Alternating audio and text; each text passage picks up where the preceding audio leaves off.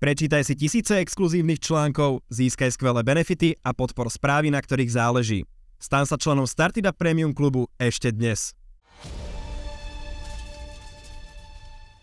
Naším dnešným hostem je bezpečnostný poradca a generál vo výslužbe, pán Andor Šandor. Dobrý deň, vitajte. Hezké dopoledne přeju. Pán Šandor, čo ste si povedali, keď ste minulú sobotu videli tie zábery, ako sa uh, teroristi vlastne z hnutia Hamas dostávajú cez hranicu do Izraela? Čo tam podcenili ich uh, bezpečnostné zložky? Tak eh, já bych řekl, že ten útok byl naplánován velmi chytře, byl naplánován k 50. výročí Jonkipurské války. Bylo to v době, kdy většina izraelských vojáků jsou doma na víkendu a hlavně ten útok byl bezprecedentně velký. On možná nebyl ani tak překvapivý, protože to není poprvé, co Hamas zautočil na Izrael, ale ten rozsah toho útoku, ten byl bezprecedentní. A k tomu možná by sledu, jakoby směřovala i vaše další otázka, jestli někdo zaspal nebo nezaspal. O tom se dneska hodně, hodně hovoří, dokonce v kontextu, že egyptiané varovali nebo poslali nějaké informace Izraelcům, že se něco chystá. Víte, v situaci, kdy dostanete informaci, něco se děje v Gaze, něco se chystá, no tak tam se něco děje pořád a chystá pořád. A myslím si, že Izraelci jakoby eh, věřili, že ten útok může přijít. Co podcenili zásadně, byl ten rozsah, protože ho nečekali. Oni spíš čekali problém a také většina izraelských vojsky rozmístěna u západního břehu, protože tam jsou ty izraelské osady, které zabrali palestincům eh, tu, tu, tu, tu zem, že jo, víc hlídají západní břeh, také otázka Jižního Libanonu a podobně, když to v tom sousedství s Gazou eh, nejsou žádná území, která by byla nějak anektována Izraelem v poslední době, takže oni měli prostě pocit, že i ta zeď a že to všechno to, co tam bude, že eh, se nemůže stát nic zvláštního. Dokonce se domnívali, že Hamas ani nemá nějaký velký zájem jít do nějakého konfliktu a, a ta fatalita toho útoku je teda zřejmá. To, co jsme viděli, byli opravdu lidé žijící kultem mučednických smrtí. Situaci v Gaze, kdy je život ones randa, vlastně tak ti mladí lidé mají jedinou šanci vystoupit ze stínu té hrůzy, která tam vládne, že se stanou bojovníky za spravedlivou věc, mučedníky a palestinské rodiny, jejich rodiny budou do budoucna velmi vážené a budou oslavovány. Byl to mix všeho v kombinaci s tím základním. A to je ta děsivá nenávist vůči židům, ta, ta děsivá touha eh, židy zabíjet, tak jak Hamas chtěl vyhnat je do moře. Hamas v zásadě má stejný postoj, jako má Netanyahu, pokud jde o dvou státí, palestinského státu a izraelského státu. Ani Hamas nechce nezávislý pa, palestinský stát a je v tom nepochybně i to, co se dopustili Izraelci na Palestince za posledních 80 let od vzniku eh, palestinského státu. Takže když se člověk na to dívá, tak si musí uvědomit, že nejsou jenom zlí lidé a hodní lidé, že není jenom dobro a zlo, ale že to, co si ty obě strany udělali v minulosti, vyústilo v něco, což je bezprecedentně odporného a nelze s tím samozřejmě souhlasit, ale tvářit se, že na Blízkém východě jsou jenom ublížení a jenom ti, co jsou v právu, by bylo taky asi hrubé zkreslení toho, čeho jsme ze svědky 80 let. A prečo to nebola akcia vojenského charakteru? Prečo nešli na vojenské ciele, policajné stanice? prečo išli po civilistoch. Nemalo by to práve vtedy ten možno pozitívny PR efekt pre ten Hamas, že a nie, a nie taký ten, že naozaj celý svet e, to odsudil? To je dobrá otázka. Ono u těch některých zabitých eh, hamáských bojovníků se našly instrukce, že mají zabíjet civilisty. Jestli to má být signál do Gazy, eh, že to, co si myslíme, že se občas stane z izraelské strany, tak dneska jim to vrátíme touhle brutální akcí. Jestli to má za cíl skutečně vyvolat takový rozvrat na Blízkém východě a zastavit, řekněme, oteplování vztahů mezi Izraelem a Saudskou Arábií, podle nějakých nepověřených, nepodložených zpráv, měl Bin Salman zastavit ty mírové rozhovory a podobně. Nepochybně ten rozsah a ty cíle jdou za rámec Izraele. Nepochybně. Ten, ten signál tady, tady takový je. Jak ti vůdci Hamásu skutečně přemýšlí, to já jako nevím, to se můžeme jenom, jenom dohadovat, ale ta míra toho, té hrůzy je přece jenom překračující to, co jsme nějak byli schopni registrovat a byli jsme schopni o tom uvažovat jako o nějakém, nějaké formě boje. Máte pravdu, kdyby ten útok byl proti, proti uh, vojákům, tak by ho i v Izraeli odsoudili, ale nebyl by to ten šok z toho, že vlastně jsou zabíjeni civilisté, ženy, děti, dokonce i řada turistů, tak by ten vnitřní odpor Izraele nebyl tak veliký. Možná, že toto chtěli vyprovokovat, kdy Izrael v zásadě tím, že nemůže neudělat něco, něco velkého, musí udělat něco velkého, Prečo? protože by jinak ztratil tvář na Blízkém východě. Tady prostě platí síla. Takže se musíte ukázat, že máte tu sílu a jestli prohlásíte, jak ústy premiéra Netanyahova, eh, ministra obrany, jak šéfa bezpečnostní rady, že každý Hamás, člen Hamásu je mrtvý muž, no tak to znamená, že musí následovat eh, pozemní invaze do Gazy, do jaké hloubky, šířky uvidíme možná v nejbližších dnech. Faktem je, že i to sebou nese obrovský problém a to je, budou akceptovatelné ztráty na izraelských stranách vnímány, nebo budou akceptovatelné ty státy, že boj ve městě nebude žádná legrace. Budou ztráty na palestinském území v Gaze akceptovatelné arabským světem? Čeho chce Izrael dosáhnout? Dobře, zničit Hamas. Kdo povede? Kdo bude vládnout v Gaze? Kdo vyplní to vákuum po po, po Hamásu. Víme, že Izrael kdysi chtěl, aby pásmo Gazy si vzala pod křídlo Egypt. Egypt to, to nechce. Nechce, přesně tak. Um, bude, bude Izrael opět vládnout v Gaze 10 let, 20 let s obyvatelstvem, kterého upřímně nenávidí. Já si myslím, že všechny varianty, které stojí před Izraelem, jsou špatné.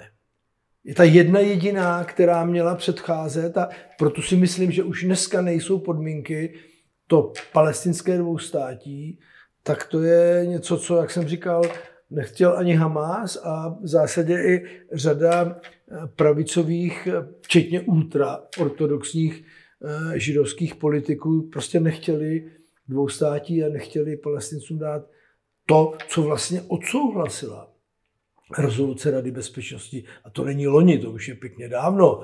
Ale viděli jsme, že za celou dobu ani Spojené státy, ani další velmoci, včetně Ruska, nebyli ochotni, nebo měli pocit, že není v jejich zájmu, přimět vedení Izraele k tomu, aby naplnili tu rezoluci a došlo k vytvoření dvou států, to znamená izraelského a palestinského, který vedle sebe bude žít nějakým mírovým způsobem a že také řada palestinců to nechtěla, včetně Jasira Arafata. Když si vzpomeneme, když Ehud Barak vyjednával s Arafatem a tehdy jeho šéf štábu byl jeho bývalý spolubojovník ze Sayeret Matkal, to jsou speciální síly, byl můj kamarád Chaim Shaket, tak mi říkal, to, co jsme nabídli Arafatovi tehdy, tomu už nikdo nikdy v životě nenabídne. Tam v zásadě bylo téměř všechno vyřešeno. Otázka trošku přístupu Galilejského moře. Samozřejmě velký problém východní Jeruzalém jako hlavní město Palestiny. Dokonce se našly firmy, které by postavily dálnici na pilířích, které by spojili západní břeh s Gazou, tak aby palestinci nejezdili po izraelském území. Jasa Arafat to odmítl. No jasné, to je tak, že asi politik tej či onej strany, ak by na takéto niečo pristúpil, tak možno by už nebol medzi živými. Také by musel začít budovat eh, sociální stát se vším všudy, možná by se musel spovídat, kde jsou všechny ty peníze, které dostali palestinci v rámci pomoci, nejenom od Evropské unie, ale od ostatních. Já si vzpomínám, když Jasa Arafat umíral v Paříži, věřím tomu, že už byl týden mrtvý, ale že ta debata byla o tom, aby přesvědčili Suhu, tu jeho bývalou křesťanskou, potom konvertovanou muslimku manželku, aby pochopila, že peníze, které má Jasa Arafat, no, určitě nejsou jeho, ale že jsou palestinské samozprávy a podobně. Aby asi řada věcí, která byla tak eh, ložená, že možná zamezovala ochotě vytvořit i ten palestinský stát z těch důvodů, o kterých jsem mluvil. Uh, poďme ale ešte k tej pozemnej operácii, ktorá by teda mala nastať. O nej sa hovorí už niekoľko dní zatiaľ. Uh, čo ja som zachytil z, z, z médií, je to, že možno nejaké také nájazdy v úvodzovkách podnikajú tie izraelské jednotky veľmi cieľené do, do pásma Gazy, kde sa buď teda snažia zabiť teroristov, alebo teda získať rukojemníkov. Prečo teda ten Izrael tam nevstúpil hneď po tých 24 hodinách? Ako to, ako to oznámil vlastne palestíncom, že nech teda opustia svoje domovy a začíná sa vojna? Já myslím, že tady je ta odpověď celkem jednoznačná. E, pokud když se podíváte na každý normální konflikt, konflikt ve městě nikdy není normální, ale i tam je potřeba vzdušnými silami zničit maximum odporu toho nepřítele, který můžete. To znamená, vy můžete zničit eh, stanoviště, odpalovací zařízení, já něco všechno, ale abyste potom zlikvidovali eh, ti, ty lidi, kteří jsou v těch tunelech, ty muniční sklady, musíte dovnitř. Je to prostě už nerozbijete letecky, ale to, co můžete zlikvidovat eh, dopředu, tak je dobré. Je myslím hostejno, jestli to děláte týden nebo deset dní. Eh, myslím si, že je v zájmu všech přesvědčit Izraelce, že v případě zabití třeba velitele letectva Hamásu, není nutné, aby u toho bylo zabito dalších 40 civilistů a podobně. To znamená, aby tam byla nějaká akceptovatelná míra těch mrtvých, kteří jsou nevinní, tak to jsou všechno věci, které by před tou pozemní operací měly být jakoby jasné.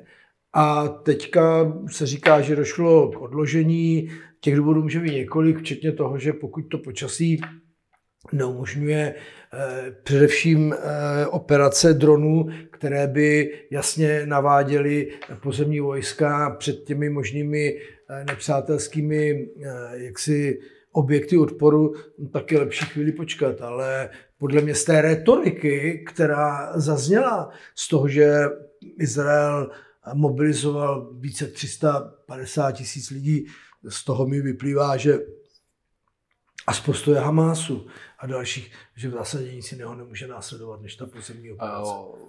Ako silná je vlastne izraelská armáda? Lebo my to tu máme možno tak opradenie mýtami, ako to vnímate vy ako, ako odborník.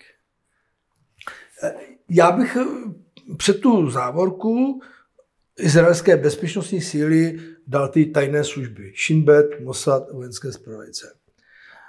Um, lidé jako John že to je ta silná, to je ta silná část? Ne, ne, já nevím, lidé jako John Le Carré, Ludlum, eh, ten, kdo vymyslel James Bonda a podobně, v široké míře přispěli k tomu, že obyčejní lidé, ale i politici si demonizují tajné služby mají pocit, že umí všechno. Jestli jste se díval na seriál Fauda, tak máte pocit, že izraelské tajné služby kontrolují, to bylo tehdy ze západního břehu, kontrolují prostě každý pohyb každého palestinského lumpa. Že pravda to není. A pokud eh, ten Hamas byl schopen to dělat všechno v naprostém utajení a pomalu, tak mohli ujít eh, pozornosti především technických prostředků, které Izraelci mají eh, velmi dobré a, a v momentě, kdy nemáte penetrovanou síť svými agenty, a to vůbec není žádná legrace, tak pak eh, můžete zůstat sepí, slepý a hluchý. To se stalo zřejmě těm tajným službám a do jaké míry je z toho vinit, tak je otázka, co politici chtěli slyšet. My nevíme co ty tu služby Netanyahuovi řekli, co s tím udělali politici.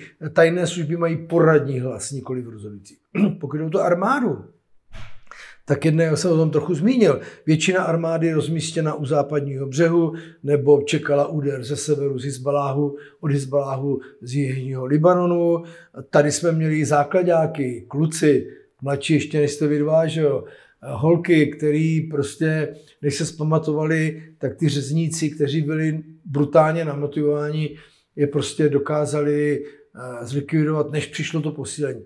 Teď si myslím, že ta skutečná armáda, která nastupuje jaksi do akce, tak ta bude kvalitní. To neznamená, že neutrpí ztráty. O izraelském letectvu se říká, že asi nejlepší letectvo na světě, že ten nálet je obrovský a fungují prostě pořád. Letci, kteří dokázali vybombardovat jaderné zařízení v Osiriku, Osiraku, v Iráku a nevím co všechno, to prostě bez pochyby tady ta kvalita je. Ale otázka je, jak funguje izraelský rozhodovací proces, jak je možné, že zaspali v 67., 73., 2003, pořád je to jakoby pořád stejné. A to ukazuje, a teď mi posluchači prominou, že tu máme dvě entity v Izraeli. Možná dobře organizované ozbrojené síly versus trochu chaotickou populaci a i ty politiky, kteří mohou být i zahledění do těch svých problémů, které si tam Netanyahu už nějakou dobu řeší a, a podobně. A myslím, že to bude eh, předmětem asi velkého vyšetřování. Zda se Izrael poučí, to já vůbec nevím, protože vidíme, že z minulosti se mu řada věcí nepodařila a že se z nich ani nepoučil.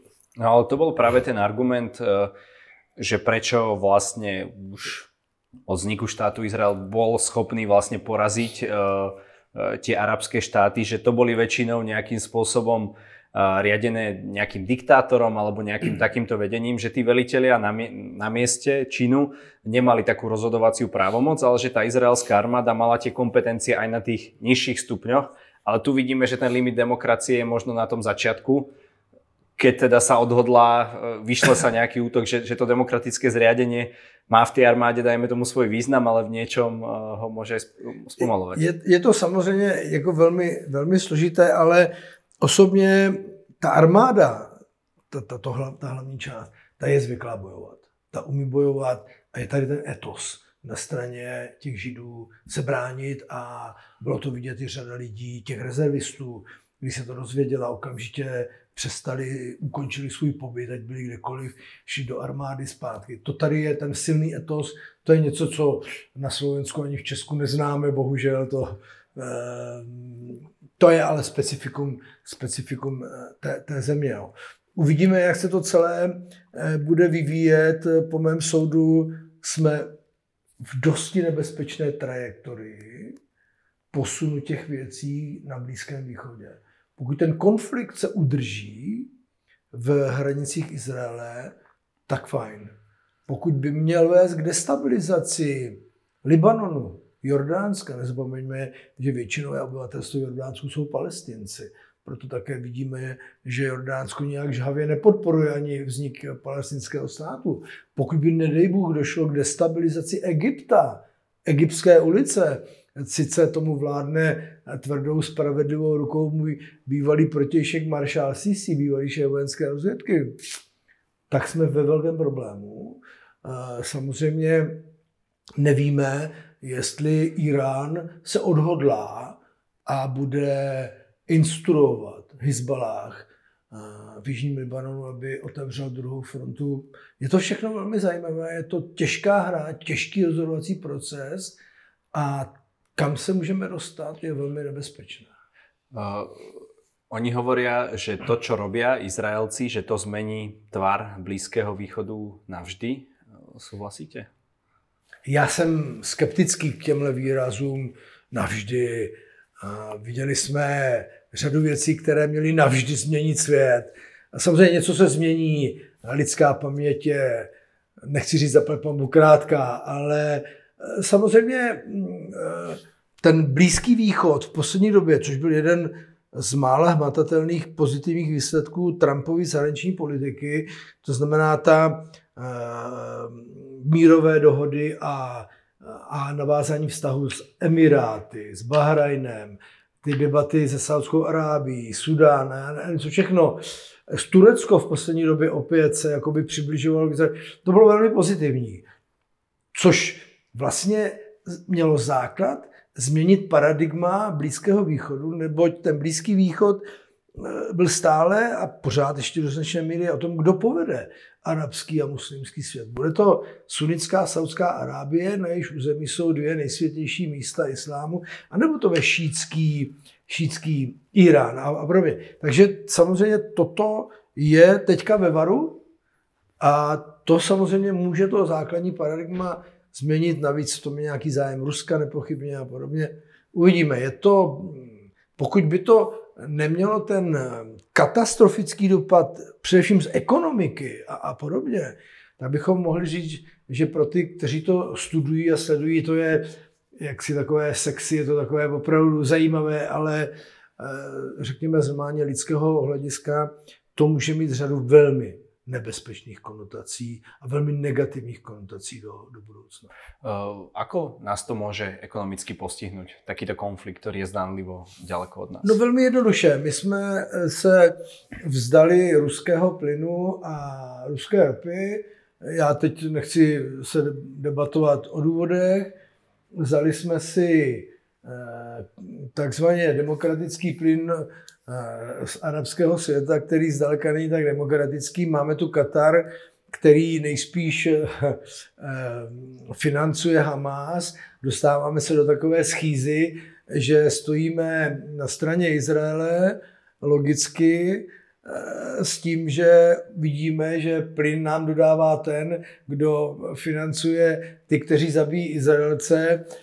Jako ta cena toho těch komodit může jít samozřejmě nahoru, v situaci, kdy nevím do jaké míry slovenská vláda, ale česká vláda velmi hlasitě si zavřela dveře ruských nerostných bohatství. Já vůbec neobhajuju to, co dělá Rus na Ukrajině, ale když se podíváte, že Německo i Francie jsou zdrženlivé, vůči tomu, co dělají vůči Rusku. Dokonce tam mají své velvyslance. My jsme velvyslance Pivoňku stáhli, jiného tam dát nechceme, protože nebudeme nahrávat Rusku.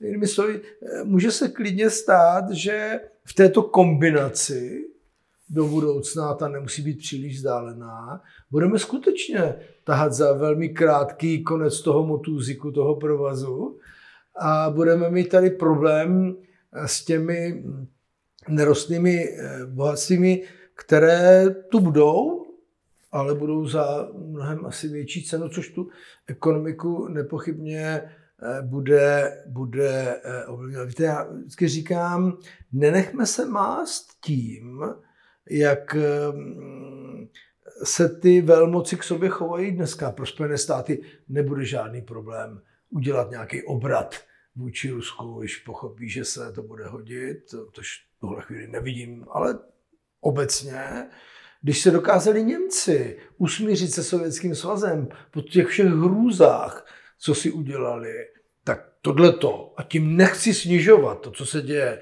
na Ukrajině, je přesto banalita, tak jako my bychom měli, my země, menšího rozměru být opravdu rozumější. My jsme si ještě zavřeli i ty čínské dveře, jako aby se to úplně nepletlo, zatímco ostatní vědí, že je potřeba eh, ten obchod dělat. Myslím si, že tu politiku, kteří, kterou u nás dělají ti vrcholní představitelé, nevím, jak se k tomu bude tvářit Fico, tak jako neděláme vůbec dobře.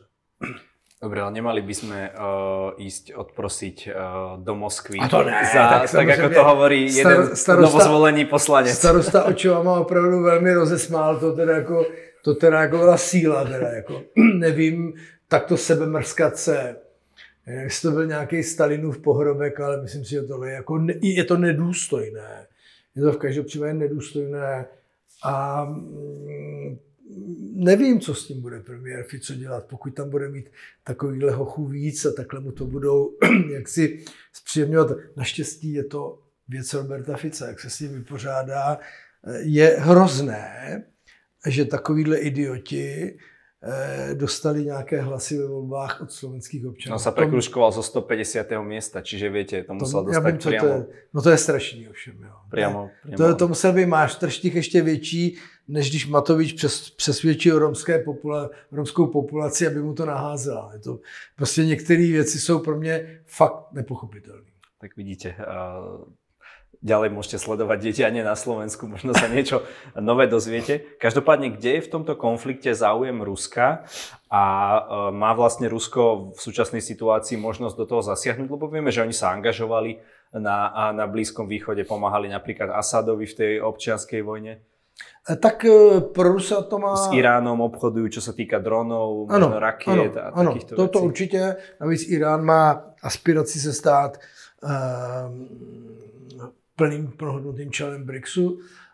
Pro Rusko to má výhodu v tom, že bohužel pro Volodymyra Zelenského konflikt na Ukrajině přestal být tím headlinem, tou hlavní stránkou médií, které byly pokrývány.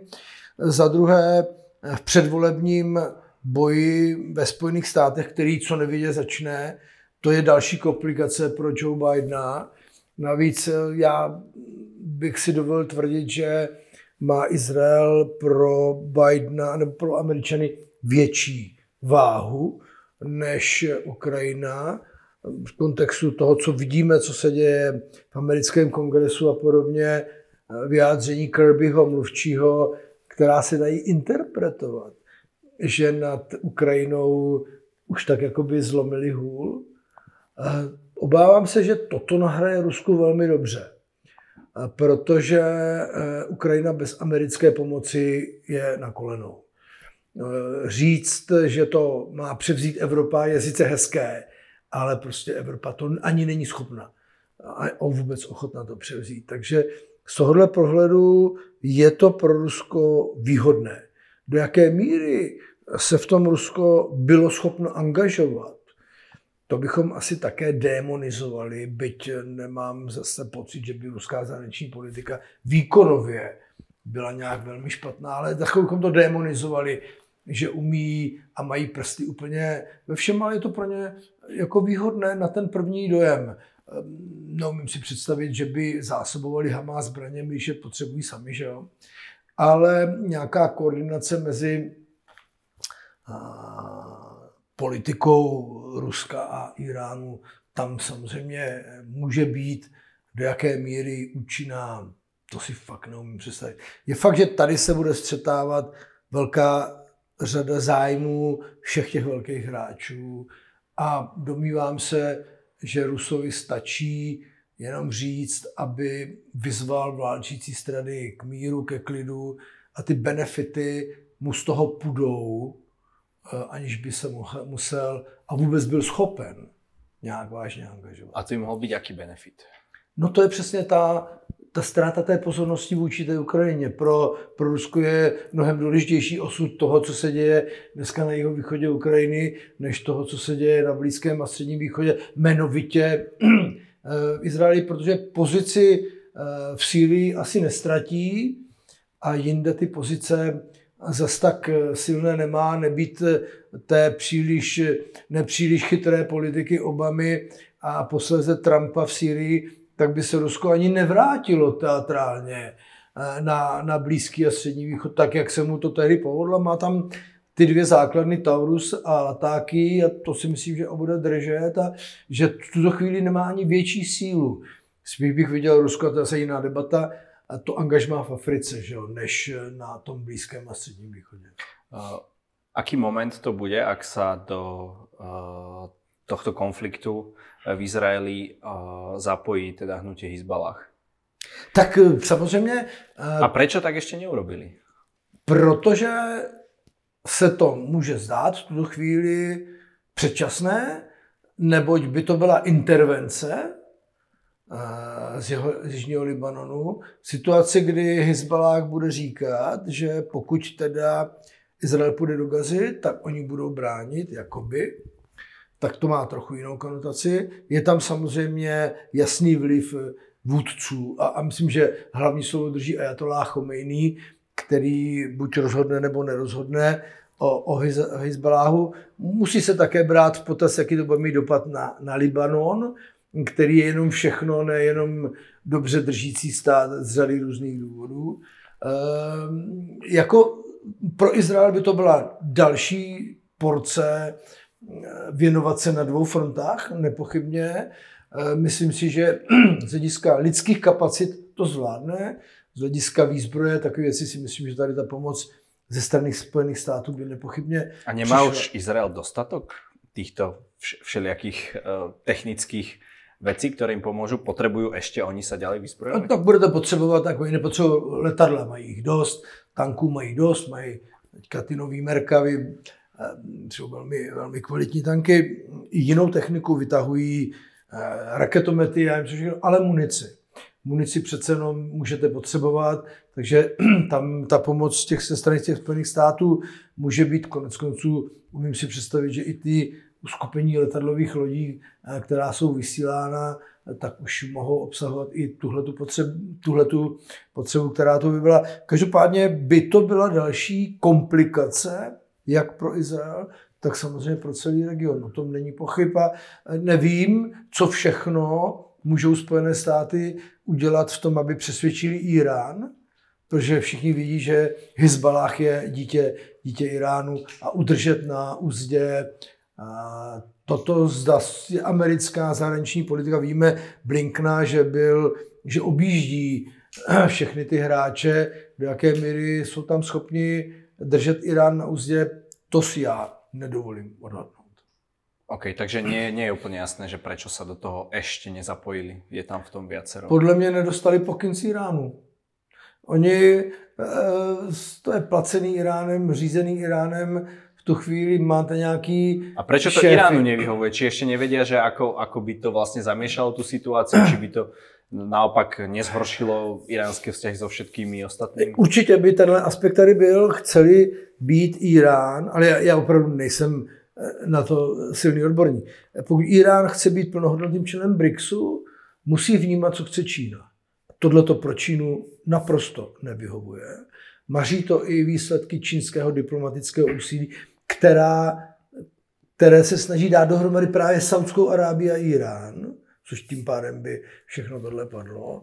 Myslím, že těch faktorů, kterých tam je často velmi protichůdných, je, je mnohem více a proto jsou tady ty kalkulace a do jaké míry se Irán, nebo na základě čeho by se rozhodnul dát go ahead mm, Hezbaláhu to uvidíme, jestli k tomu dojde, ale nepodceňoval bych to a myslím, že to Irán ani nepod, eh, Izrael ani nepodceňuje, ale je otázka, zda to není jenom nějaké harašení a, a, a nátlaková hra, ale ta situace je po mém soudu opravdu velmi vážná.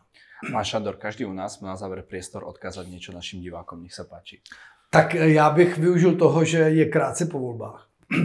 Chtěl bych eh, vyjádřit přesvědčení, že si Slovensko zvolilo politiku, která ho povede z období, které nebylo příliš příjemné a vedlo k té situaci, která tam je, k tomu, že se ta situace zlepší, že Slovensko bude, a já jsem to říkal několikrát, země, do které budu velmi často a pořád jezdit rád. 20. listopadu jedu na Husacinu, už tam jezdím asi 25 let k rodině Jejcových do slovenského grobu.